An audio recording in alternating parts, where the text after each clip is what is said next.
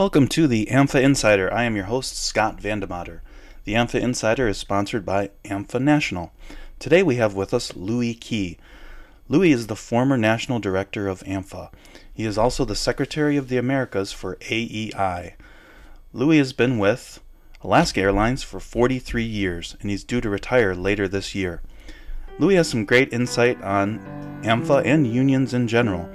I hope you all enjoy this as much as I enjoyed recording it. All right, I'm here with Louie Key. Hi, Louie. Great to see you again. Thank you for joining me. Morning, Scott. It was great to meet you at the AMC this spring, and uh, we got to hang out. So I thought that was great. Um, what did you think? Was that your first AMC?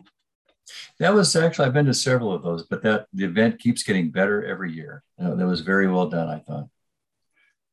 For those who don't know, let's start out with um, how you got into aviation and kind of maybe your whether or not you were in the military or what school you went to, what you know that kind of thing. What piqued your interest? Was it uh like a lot of people Top Gun or what?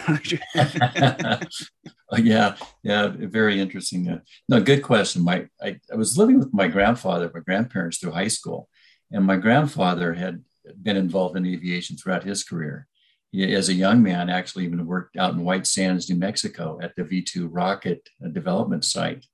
And he had some uh, great photo albums and snippets of his career through, through time. He had worked a period at McDonnell Douglas, as well as Boeing, and then some years at American Airlines.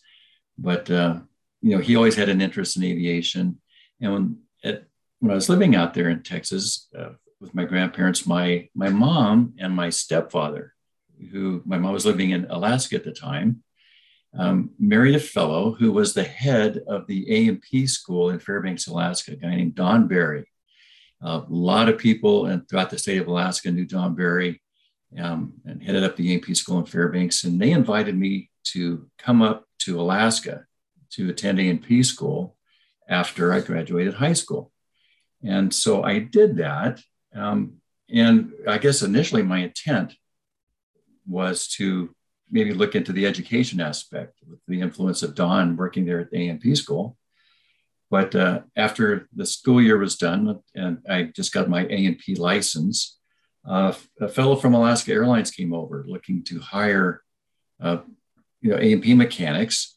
They had gotten a Japan Airlines contract there in Fairbanks, and they needed fellow people to uh, do the ground handling for Japan Airlines as well as work the Alaska Airlines flights. And so that's how I got started. Uh, a couple of my classmates and I were hired to uh, work at Alaska Airlines there in Fairbanks. And um, that was your first and last job, is that right? yeah, that's that's correct. Yeah, good point. I I took that thinking at the time it was going to be a summer job. Uh, I had already enrolled at that time to the University of Hawaii. Hawaii and Alaska have a residency reciprocation agreement. Wow. And I thought that fall I was going to be heading off to go to the University of Hawaii. So was, I initially thought it was a summer job. But here we are, somewhat 43 years later, and I'm still working at Alaska. Yeah. And you're on, on track to retire soon, is that right? Uh, yeah, that's the plan. Yes. Hopefully, at the, at the end of this year, that's the goal. Is uh, be uh, moving into retirement. Wow, it's amazing. Do you remember what your um what your pay was when you first started? Oh, I think it was like around twelve dollars, twelve something an hour. Yeah, and we were really excited because back then with the IAM contract, you know, we had an unlimited cost of living. So every quarter you'd get a few, you know, a nickel here, a nickel there raise. Uh, it was yeah, pretty funny looking back at that now. And somewhere along the way, you got married and have had kids. How many kids do you have? I have two children, uh, a son Forrest, my daughter Novell. Yes. And what what are they how are they doing in life? Are they grown adults now doing well, hopefully? They are. And here's an interesting uh, bit is Forrest, uh, when he came out of high school, he had approached me about going to A&P school. And at that time, that was right about when Northwest Airlines was on strike. Um, a lot of the major airlines were outsourcing all of their maintenance and laying off mechanics by the hundreds or thousands. And so I said, well, anything but that. and so he went on to become a fireman and an EMT. Oh, wow. And he did that for a few years up in the state of Alaska. Um, but then he came to realize that that wasn't his cup of tea. Yeah, he wanted something different for a career, and and again thought about going to A&P school, and so he did. You know, things had changed over the years that while he was becoming a EMT, and the, the career path now and the demand for aircraft mechanics is like high as it's ever been or higher. And yeah. so being a licensed uh, technician has value these and it's being recognized finally. And yeah, so, finally. Um, Jeez, it's been a long enough. Yeah, absolutely. And so it the inter- interesting bit is 40 years to the day after I started, he was, got a bid. He, he started off as a ramp service guy at Alaska, worked his way, became a tech helper, went through A&P school, and then became a technician. And he started as a technician on June 1st, um, 2019, which was 40 years to the day of when I started, June 1st, 1979. Wow. So we couldn't have planned that any better. That's amazing. And your daughter? And my daughter's, yeah, that daughter, she's doing great. She graduated from uh, University of Washington, mm-hmm. um, UW, and she's working for NOAA uh, here in oh, Seattle now. Aerospace or the Weather uh, Service? Yep, the National oh. Oceanic Atmospheric Association. Yeah. Wow and uh, here in Seattle. So they're doing great. So now you live in Seattle. So you went from Texas to Alaska, near Washington. Correct. Yeah, split the dif- split the difference. Yeah, right. How was the How was it like living in Alaska? Uh, living in Alaska was was really neat. It, the summers up there are magical. Uh, this wonderful. You know, I, I was out camping, hiking, fishing every weekend through the summer uh, through the winter, you know, you can only do so much snow sports uh, with snowmobiling and skiing, but um, it, it, gets so, I lived in Fairbanks and it gets so cold up there that the winters became a little brutal. So yeah. It's time yeah. for, yeah. It's um, no dog sledding for you? no, I never tried dog sledding. it always seemed like a lot of work to, uh, you got to have a, maintain this pack of dogs at your oh. house, I guess. For yeah. And so you see those around town in Fairbanks, and there's a lot of noise associated with those dogs, a lot of noise. I can imagine. Yeah. And mess.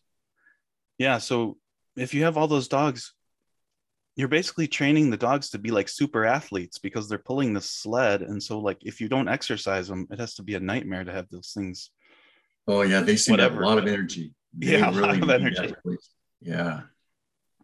So at Alaska Airlines, uh, you started out as a mechanic. Are you still a mechanic, or you have you transitioned to um, lead or inspection or anything like that? I, I've I have my inspection authorization, you know, RII. Um, I did not get into a lead. You know, uh, we have a seniority system at Alaska Airlines. At each classification has their own seniority list. So if a 20-year mechanic or 40-year mechanic might bid into becoming a lead, you mm-hmm. go to the very bottom of that list. So a guy oh. with five year seniority that has six months or two days of lead seniority, you know, a 40 year guy would be behind him. So wow. I wasn't willing to give up my seniority to go to the bottom of another seniority list. Yeah, that's tough. Like you almost have to make the move soon in your career. Yeah, if you're going to do it, that's best to do it early in your career, I think.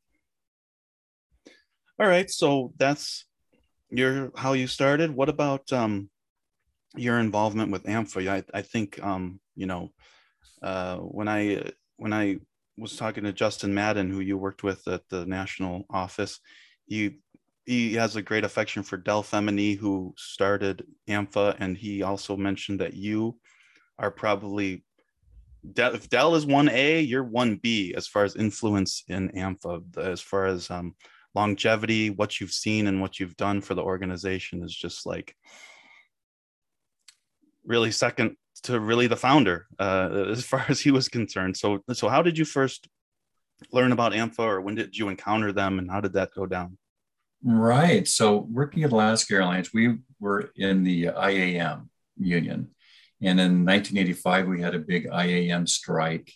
Um, during that strike, it was uh, I, I view it as a, a, big defeat for the union. Um, I think the contract we settled for to end the strike was every bit as bad, if not worse, than the contract that we went on strike to prevent. and wow. so we we lost a lot in that uh, that strike. That and that helped shape my opinions going forward on how to deal with different uh, situations like that through contract struggles. But um, after that strike, you know, I argued a lot with the IAM leadership over contract language. And one of the guys said, "Well, if you think you can do any better, you need to get involved." So I did. so I, I, was an IAM shop steward, and when the AMFA drive, fellow, some of the guys I knew and respected started the AMFA drive, and I came, I went to the IAM leadership, and it was basically told, just ignore it, it'll go away. And then um, it didn't. It, it, grew. It grew in strength, and I watched how the IAM responded to the AMFA drive, and they weren't being responsive at all to the demands or to, to the concerns, I guess, that the mechanics were raising. And so eventually, uh, I realized that it was a mistake to keep defending the IAM, and I got involved with the AMFA drive, and I and helped reach out to people I'd known around the system to support the AMFA drive, and we were eventually successful.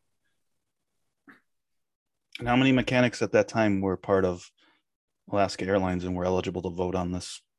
So we had probably close to a thousand mechanics or so, but we mm-hmm. also had the uh, the fleet service, the air, you know, and building maintenance and automotive maintenance in the class and craft. So there's probably 1,200 people altogether. I guess this is a good time to talk about some of the advantages of AMFA because, um, you know, a lot of people really don't understand unless you've been a part of another union. Um, some of the advantages AMFA has, and one of them that I see referenced a lot is the um, the way they communicate and the democracy portion of AMFA. Basically, um, they are um, more communicative than some of the large like national unions like IAM or Teamsters and they also are you know more representative of the workers because those are the people who are actually in charge at the top of the union are are mechanics just like any of us so uh, is that something that appealed to you at that time or um, was it was it something else oh no you're you're absolutely spot on uh, because it is a small group, it's a very narrow focused group. And so they can concentrate on those concerns of those members. And it, you know the, the priorities don't get diffused by other interests all you know tugging for attention. And so you can focus on your membership and, and, meet those needs and be responsive to that membership. So, yes, that was very much a driving factor. Yeah, you mentioned the strike at um, Alaska. Did you, uh, you know, what was your experience? I've never been a part of a strike. I'm, uh, I'm sure a lot of people haven't. You know, it's a pretty extreme situation. When you finally get to strike, there's a lot of negotiations that happen before that, and there's probably a lot of bad feelings that go along with that. So, what was your experience like being on strike? Yeah, it was not pleasant. You know, I was young at the time. So the strike was in 1985. I was um, about 24 years old when we went out on strike. So I was a young guy and I had looked around and, you know, even though I had a house at that time, I was looking around me at people who were married with uh, families and mortgages and, and concerns, and, and, they were willing to risk all of it. And so put everything on the line. So it was, it was interesting time to, to be involved with that. Um, it was maybe less hard for me as a single person than these fellows with families, but it was gut wrenching to go through that. But then as you were, as we were on strike, you know, you're locked out and we would be picketing at designated picketing spots and you'd, you'd see the, the vans coming in with the windows papered over where the strike breakers, the scabs or um, whatever your inclination to call them would right. be, were escorted into the buildings to, to take your job. And it just felt very ineffective. Mm-hmm. Um, seeing that happen day after day. So it, it, was, it was tough. And then after the strike concluded, um, at the end of every strike, you have to settle on a back to work agreement. And of course, uh, it was another 11 months after the strike before I was eventually recalled to work. Wow. So it was it wasn't just a strike period that you're you may be out for, but it's also some period after after the strike. So, um, at what point, um, you know, I'm just curious about like the solidarity portion of it because I'm sure at the beginning of the strike, everyone is um, enthusiastic, but you know, as time goes on, you know, you miss a couple paychecks, you know, the solidarity situation probably breaks down a bit. What um, am I reading that right, or do, are people kind of no, abandoning no, you're, you're, the situation, or what what goes on? You're there? exactly right. You're exactly yeah. right. We saw that happen at, during the Alaska Airlines strike. Um, I was calling back to people I knew in Fairbanks and different other stations, you know, just checking in with everybody routinely. And then you, you call up to speak with them one day and there's no answer. it's like, oh, okay. And then you find out, well, that fellow crossed the picket line and went back to work. And I can similar stories when uh, AMFA had the strike at Northwest Airlines. You know, you see, you see that happen. That's the course of that. Yeah, we'll get to that one in a little bit. I definitely want to hit on that because that's an interesting one. But um, let's go on with your um. Okay, so at this point in time, it's 1985. You're on strike. You go back to work with IAM in Alaska, and then AMFA enters the picture. So you're a shop rep for IAM. How did you did you transition to a shop rep at, at AMFA as well, or what was your how did that um, escalate? Yeah, so after helping get AMFA, you know, on the property, we won the election. So then we had to establish our transition committee, and the fellows who were most active in the drive uh, approached me and asked me if I would become the airline representative at the local. So I grabbed the AMFA Constitution to learn what that airline representative is and I saw that that had a lot of responsibility, and yeah, I was a little leery of taking that on. Um, but you know, they they they asked, you know, they really approached me and anyway convinced me to do that. So uh, I agreed to do that, um, with some arm wrestling from uh, Ov Del Femme, as you said, the uh, the founder of AMFA. You know, and we have a good support system, and resources to support the officers. So anyway, I agreed to take the position and, and, and did. And it was funny, the first day that AMFA was certified, I think it was April Fool's Day, 1998. and on day one, we had a fellow get fired. And so here I am, first day on the job, AMFA's first day on property, and uh, had a termination case to deal with right off right off the bat. Wow. And so, um, don't leave us hanging. How did it turn out? Did you? it didn't turn out well. It oh, didn't no. end well. Yeah, it, the, the fellow had, had, had bought a brought a, a gun on property. He forgot it was in his backpack. Someone else saw it, and uh, the arbitration didn't go his way. Ah, darn it. Yeah. Oh, that sucks. But anyway, um, yeah. so after being an airline rep, what happened next? How did you get involved with the? Because uh, when I started at Southwest Airlines, you were the um, national director and you had been for some time. So how did you get into that position, or what steps did you take along the way to yeah. get? So I did the two years as the airline rep there in Seattle, and was just elected to a uh, another a second term as the airline rep when they had national officer elections, and by that time, you know, we had uh, we had Alaska and Mesaba had joined AMFA, and so uh, people had asked me if I'd run for the regional director spot, a national spot. And so I agreed and I ran for the region one director position. And so I, I did that for two terms for eight years. Um, during the second term, well, and during those eight years, we, we gained several other airlines. You know, we had a lot of growth. That was a big part of our job was organizing during those years. Yeah, during those years, you had United, right? In Northwest. That's correct. Yeah. yeah we, I think we got Northwest was the first big airline. So we got mm-hmm. Northwest and later United, you know, Southwest, know, Independence Air. There were uh, Atlantic Coast. And so I'm glad you mentioned growth. Atlantic Coast because that was my first interaction with AMFA. I worked for Atlantic Coast Airlines in, in uh, 2003. And um, oddly enough, it was open shop, which I don't know, haven't really seen that since. But um, yeah, yeah. that's where I actually first heard of AMFA. So I'm glad you yeah, Atlantic Coast. A lot of people don't know about Atlantic Coast Airlines and Independence Air. yeah, yeah, a lot of airlines have come and gone over the years. Oh yeah, So uh, go on. Um, region one director for eight years, and then I'm assuming you ran for national director. And how did that go? Yeah, so at the end of, I guess, the second term as Region One director, that was when Dell retired, and the fellow uh, named Steve McFarland, who was the assistant national director then, he became national director, and then I was appointed to backfill the assistant national director the last year of my term um, as Region One director. And then it was time for national officer elections again at the end of that that term and that's when uh, people asked me to run for national director. And uh, so that's in that election was when I became the national director. And how many terms did you do for uh, national director? I did that two terms, mm.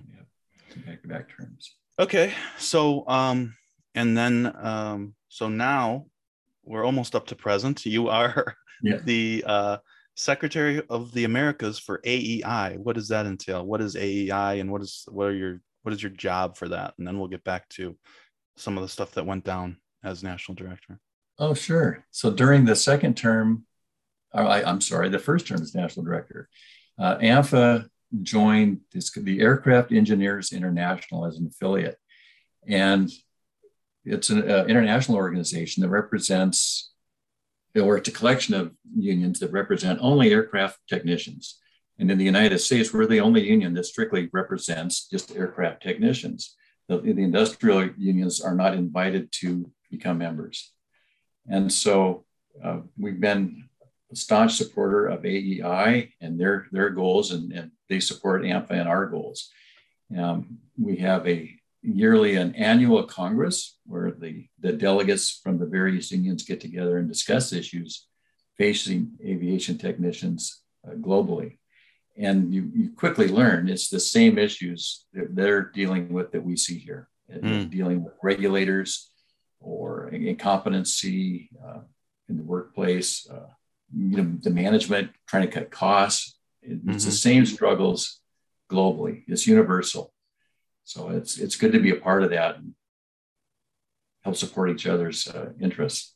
Yeah, that's interesting organization. Actually, I don't really know much about it, and just first learned about it from uh, you guys at the uh, aircraft maintenance competition, and from what our friends uh, from actually there were two people from different sides of the world there with you. Uh, one guy from Australia and uh, he was talking about the exact same issues that we have like at southwest and everywhere so it was really interesting to see that that uh, you know uh, it's basically take everything we have here in the united states and just put it in any country because it seems like it's the exact same kind of thing. They're dealing with bad management parts shortages you know just all the same you know issues with regu- regulators. Like here it's faa but there it's you know whatever their agency is ICAO right. or whatever. Yeah. Yeah.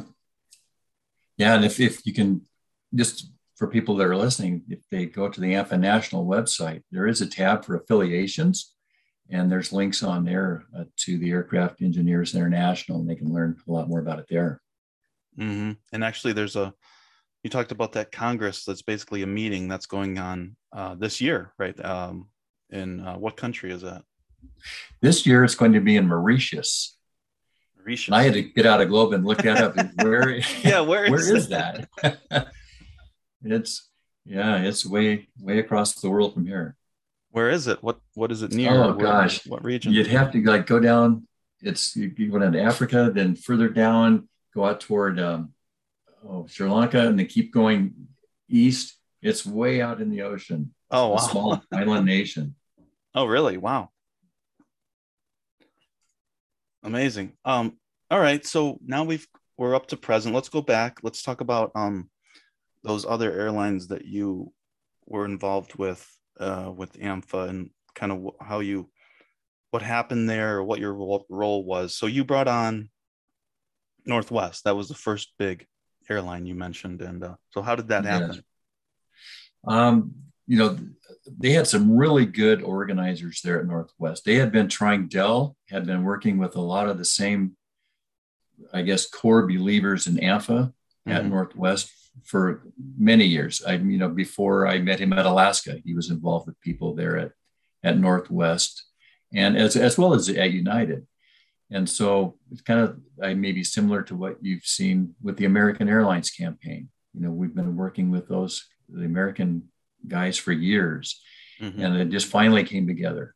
It's a slow um, process, right? It's a very slow process led by a determined few people, seems like, that mm-hmm. put in the hard labor, the hours of tedious work to get people to sign cards, keeping the, the authorization cards current, and you know to put something like that together to, to get an election. So, what year did Northwest come on? Do you remember, or how were uh, were you involved at all in the transition team, or how did that go down? I know whenever AMFA um, gets a new airline on board, really the members have to step up and do uh, all the work, really, of the so it's not like we send in some kind of crack team of uh, right AMFA officers to go organize for them. They have to do all that themselves, like the local president, the local vice president, the local secretary. All those people come from that new airline, and they have to step up into those positions and really um, make the whole thing happen. Right. That's absolutely correct. Unfortunately, you know, they've been working. AMFA had been working with the organizing officers for so long that we had kind of started that process ahead of time, knowing that at some of the bigger cities, like at Minneapolis or Detroit and Atlanta, you know, they had their core group of people there that uh, formed the, the transition team mm-hmm. and held uh, officer positions on a transitional basis until we were actually able to hold uh, formal elections. And so, yeah, those those we had some really great people who had been involved with AMFA for years, helping with those drives that uh, stepped up into those roles. So I think that during that time you were Region One director. So what were the big bases there in your region? Um, with Seattle was a, uh-huh. a big base. They had a uh, um, down in LA, Honolulu. There was a, a big, presence over in Hawaii for Northwest. Uh-huh. Anchorage, and, uh, there were Northwest guys up in Anchorage, Alaska. Oh wow, okay. Yeah. Yeah. So uh, eventually, um, I don't want to spend too much time on it, but um, eventually things deteriorate with Northwest. They go on strike, or there's a lockout, depending who you ask. Um, there, there was. Um, I was reading a little bit about it. See, I wasn't involved because I was not with Northwest, nor was I involved with the AMFA at that time. But um, there was some offer from the company, right? There were there was negotiations. The company had some offer. They were gonna basically lay off 50% of the workforce. Is that how you remember it? Or there were dirt for the strike. Is that what you're yeah, yeah. For that Northwest Gosh. lockout. Yeah, that that was in 2005 that was an interesting time because the, the previous AMFA contract was very successful and mm-hmm. kind of it reset really the, the industry for aircraft technicians in the pay. Yeah, according to my notes, believe... in 1999, they AMFA w- was um, signed on to represent Northwest Mechanics, and in 2001 they got the new contract signed, and apparently it was very good, as you're saying. And then in 2004, right. they were due for renegotiation, and that's when things went sideways, apparently. And it, it certainly seemed that in that negotiations that Northwest Airlines came in on the attack for AMFA because it was unheard of that after the first month or two of negotiations, Northwest Airlines uh, applied to the mediation board uh, for mediation and to be, to be released from mediation. Like they wanted, uh, yeah, they wanted to put pressure on the process immediately. Mm-hmm. And so yeah, they weren't willing to negotiate. Uh, they just they wanted to get the self help as soon as they could, either like you said, do a lockout. But you know, the Railway Labor Act is slow and cumbersome. Yeah, they were trying to do everything they could to expedite the process toward the end game. Mm-hmm. And the end game, unfortunately for everyone, was the bankruptcy of Northwest Airline and basically the dissolution of the whole the whole thing. It was once a great company and employed thousands of people, and uh, I don't know what happened, but it's no longer with us. So it was interesting that the CEO of Northwest Airlines, um, after the AMFA strike, he he left Northwest Airlines, went to work the medical field for about a year, and then came back as CEO of Delta Airlines. And so Delta and Northwest just happened to file for bankruptcy on the same day. Mm. And then it wasn't some time later that Delta and Northwest Airlines merged. Mm. So I think it was all very orchestrated. Mm. Uh, they played, they were in it for the long game. Yeah. Yeah. And I guess, you know, people at our level, we're not part of the club that makes those decisions, right? I don't know. Mm-hmm. It seems like there was something being orchestrated and we were definitely not a party to that plan. Yes, nor nor the other labor groups. It was pretty rough for all involved. Yeah. So what what about United? Um, United, I don't. There was no strike, right? But um, they were with IAM, and then they is that right? IAM. That's correct. They were with the. IAM, um, and then United had gone into bankruptcy during that time. They were with the IAM. Mm-hmm. They came out. Um, AMFA was on property. And then again, while AMFA was there, uh, United went through bankruptcy again. So AMFA had to oversee the bankruptcy process there at United Airlines. The longest um, bankruptcy in airline history. Oh, it, it was, was, like brutal. Three year. It was a three year, over three year long bankruptcy. yeah, it was. It was so hard to see uh, how it upended lives. Uh, oh man, divided yeah. people. It was, you know, just hard. It's heartbreaking. Yeah, yeah. Well, that was also around the time that whole bankruptcy was because of 9 11. Mm-hmm. You know, a lot of yeah. airlines, you know, obviously, yeah. um, it was very extremely bad for airline travel to have. It was extremely bad for everyone, 9 11, obviously, but for the airline business, it was especially hard hit. Yeah, absolutely. And so the, eventually, you know, if people were just so um, disillusioned uh, through the bankruptcy process that um, the Teamsters were opportunists and they came in and did an organizing drive, making all kinds of promises to these, you know, the downbeaten United Airlines folks. And there were enough people that, that bought into that, that uh, when they held the election, uh, the Teamsters won that election and AMFA was voted out. Yeah that was the beginning, or not the beginning, but that was they were part of Local Four, which is uh, the local that I'm in in Chicago, mm-hmm. And that carried over to this day, Local Four. So yes, uh, we have them to thank for that. Um, all right, now Southwest, Southwest Airlines. When did they come on with AMFA? Gosh, I'm not remembering the exact year, but uh, I, I was Region One director when the Southwest organizing uh, sent committee sent a few fellows out to meet with us. I think we were in California, mm-hmm. and uh, there were some guys you mentioned: Justin Madden, uh, Aaron Hanson, uh, a guy named Mark Russo from Phoenix. Some guys came out to meet with us there to talk about AMFA. I remember meeting with those guys and starting to get them on board with an organizing campaign, and that drive went amazingly well. People mm-hmm. at Southwest were uh, very unhappy with the Teamster representation they'd had. Mm-hmm. And AMFA's been very successful at Southwest. We uh, we did have some protracted, long negotiations, but uh, in the end, we're um, getting what we deserve with that. So I yes. think everyone is very, very happy with that. Um, I wanted to ask you. Um, speaking of negotiations, I was reading that AMFA is one of the first organizations to institute open negotiations.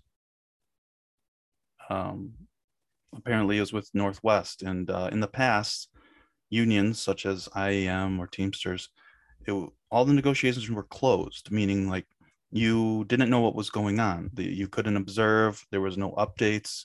There was really no information until they released uh, TA, and so AMFA was the first ones to say, hey, we're going to let our members know exactly what's going on during these negotiations. And they would release updates um, after every meeting so that the membership could follow along with the process. So, um, do you remember that or what is your oh oh yes absolutely I, am really glad you brought that up and actually it was you know much before northwest time but we we had open oh, okay. negotiations at alaska airlines and i think even previous to that because that was one of their um, themes during the organizing campaign at Alaska was that you know we will have these open contract negotiations. Was One of the great frustrations we had with the IAM and, and during that strike was our negotiators would tell us, "Oh, we're under a gag order. We can't tell you what's going on. You'll have to wait till you see the contract, uh, the, the tentative agreement." And so when AMFA came in and promised that we would have open negotiations where members could observe the process, that was all we needed to hear. That's a game changer because, like the saying goes, knowledge is power. And Absolutely. if you have knowledge, then you can uh, exert your power uh, in whatever way that may be.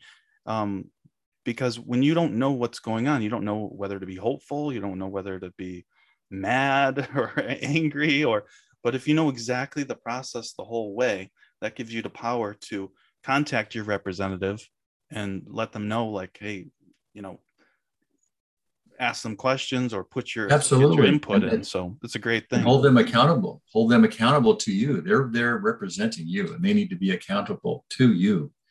So yeah, that's imperative. I, I, mm-hmm. I think that's imperative with all, all negotiations. And it was frustrating some some years later when we were with AMFA. I was talking with a company negotiator and and asked about that supposed gag order, and they just kind of chuckled and said, "No, that was absolutely a self-imposed uh, way for the union negotiators to hide behind that, where they just didn't want to share. Exactly. It's it's just a it was an excuse for them to be shady about the whole process, and I think like a lot of things when you sh- when you shine sunlight on something it has a cleansing effect and if you if um, you're giving updates constantly and being honest about your process it has the effect of keeping everyone more honest and keeping everyone more above board. When the, when when unions and companies are negotiating things in secret, I'm not saying there's corruption going on, but you could see how it would be more easy for someone with bad intentions to do things in secret. When you shine sun, sunlight on the process, that cleans those people out of that process. It does. It holds both parties, everyone accountable, the company and the union mm-hmm. officers alike. Yeah. yeah, I thought that was a really, really like strong point and a, a big strength of AMFA. Absolutely. I couldn't agree more. So uh, your time as Region 1 director, um, that's a part-time position, right? So part-time you work for AMFA, part-time you work for... It, it is now. When I was Region 1 director, it was full-time. Oh, okay. We had about eight locals at that time just in Region 1. I think we had 18 locals across the country. Oh, geez. Wow. 18,000 members. Oh, wow. So it, it was full time at that time. So what kind of cha- so so you you've ridden the wave literally from when AMFA was small, huge. Now we're kind of at the small point again, ish. We're growing, but you know, starting to grow again. Yeah. So, what did you see as the big change from going to? Because when you joined, with Alaska, it was what? There was not that many members, right? That's correct. I think when uh, Alaska joined, they only had one airline. I think that was Mesaba. Yeah. And okay. so we were so frustrated with the IAM and having gone through that strike that we were going to change, you know, no matter what. So we right. were determined to make it happen. So as a and Region so, One director, how how did your job change from when you only had like 1,200 people to having 18,000 people, or however many were in your region. How did that change like your daily life? It's too bad I didn't get frequent flyer miles. I had to have a, a, few million racked up. Uh, a lot of travel uh-huh. involved. got to a lot of know got to know a lot of great folks, different cities. Got to know a lot of different cities better than I really wanted to. Uh-huh. but yeah, a lot of travel that was involved. But uh, it was rewarding because you know you you get to meet people, you see people who are going through issues that they're uh, they're struggling with, and then you, hopefully you find tools for solutions. So it was, it was rewarding as well. Mm-hmm, mm-hmm. And then what about as as the um, national director? That's also full time. So um, I imagine the traveling didn't stop when you became national director, right? It probably got even no, just if anything, maybe much longer trips. Yeah, you know, the further yeah. away places other than just Region One. And what were some of the challenges with that position? Like, how did that differ from Region One, uh, Region One director? Well, you've got a lot more to look out for other than just the locals in your region and your members. You know, it's the entire association. So you become less of just dealing with local fires to like becoming a, a true uh, administrator. You'd have to look at how the business function of the association. Um, we, we changed office locations from New Hampshire, moved out to Colorado to be in the center of the country. That was a big project to oversee, mm-hmm. be a part of, as well as staff. You know, you have to oversee the staff members. Um, so it just it was a much more comprehensive role. Is there anything you can point to that shows? Because when you're in charge of an organization of this size, or really any size, when you're at the top, you are kind of in charge of the overall vision for the organization. What is there something that you can point to that sh- is an example of what your vision was during that time for the organization? Well, I, you know, we we had suffered uh, loss in membership. You know, we had mm-hmm. gone through the bankruptcies at United uh, and Northwest. We lost those members, and so we needed to, I guess, triage the mm-hmm. association. We needed to find a way to stabilize our association, find a way where we can organize the association that we can be stable, and then once stabilized, you know, look for opportunities to grow again. And so we did that. It was very hard to go through that process. We had to um, consolidate locals. There's a lot of pride in, in individuals holding their local, mm-hmm. but for the sake of the association survival, we had to consolidate locals. You know, uh, some locals were shut down. We had to merge other locals together, and so try and work working through those process, getting the leadership of various locals. Hey, let's we're going to have to merge these two locals, guys. So how or or three or, or more? How do we make this work? And so I I held a lot of meetings with uh, local leadership on how to restructure the local structure to, to fit into a national model that we could survive and then stabilize and uh, create these opportunities that we're seeing now where the association can, can grow again. So it was a long term process. Mm-hmm. You had to first get stabilized and then look for opportunities to grow. Yeah, you you you probably um, were living through the had to be one of the most difficult times for aviation in the history of aviation because like 9-11 we're still having effects from 9-11 to this day um, a lot of companies like united for instance i don't think they've ever recovered that they're they were fundamentally changed by that one event and really um, most people that are not in our business don't really understand that but um, and it's not just United. Everyone, you know, some people, some companies uh, recovered better than others. Like I think Southwest is an example of, um, you know, one of the good ones that actually did all right. But um, you know, United laid off thousands of people. They closed gigantic facilities. There's a facility right by me in Indianapolis, the yeah. maintenance base, state of the art facility in 2000, shuttered by 2002, and it's sad you know what happened and um, I commend you for for getting the organization through all that because there was a lot of events and a lot of things conspiring against us at that time, against labor in general and against the airline business in general. So, um, just what? How did you keep going during that time? Like, what what was your motivation? Why did you feel that it was important to be involved with AMFA and stay, you know, on that path? Well, you know, you could just see how, well, like I guess backing up, going through just even the organizing process, getting to know the individuals involved, getting to know people as an individual.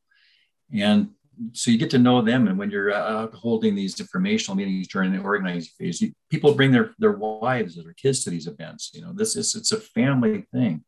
And so when you see what has happened to, to these families when, like when Indianapolis was closed down, a similar story up in Duluth, Minnesota, where uh, for Northwest Airlines to build this big hangar facility up there, and, and to see all these families that have lost their livelihood, men that have spent their career, you know, getting going through A&P school, getting their license, getting a, you know, getting into this craft doesn't just happen. You, it takes a lot of dedication and hard work to become a licensed aircraft technician.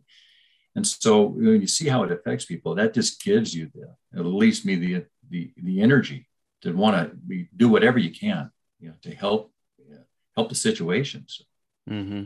yeah. yeah. So, since you were involved with uh, union, um, you were involved with your union from an early age. You said you were 24. We became a shop rep. What advice would you give to um, young people? Because there's a lot of I work. We're hiring people like crazy at Southwest Airlines. There's a lot of young oh. people. Like I'm old there now. I used to be young. now, now there's kids that are starting who are in their their 20s. And so, yeah. what what advice would you give to them? What would be your your pitch, I guess, for getting involved with uh, the union and why it's important? Oh, it is. And I've, I've gone out of my way to reach out. We're in the same scenario here in Alaska. A lot of young guys coming on board. And so I've really reached out to a lot of the young technicians at Alaska. And fortunately, what you've seen in the local executive council here in Seattle, Local 14, a lot of the younger guys have gotten involved. And so that's really wonderful. But uh, because, like you said, it, it is what you make it. You know, it's a lot of people have this perception that, well, the union, that's the thing I pay dues to. And then they do everything for me. Well, with AMFA, you know, it's not, it's a laser focused you know, on our craft. And you can, as an individual or group, a small group of individuals, truly make a difference. And so if you get involved, you you really can control your destiny and have direct input into the direction of your union. It, it is your union. Yeah, I think that's a great point. Well said. I've seen it myself. Like just um, literally two to three people can make a huge difference in a local or even a national. Like it's it's amazing. That's the great thing about AMFA is it's so um, representative of the people. So yeah, great yeah. point. Yeah.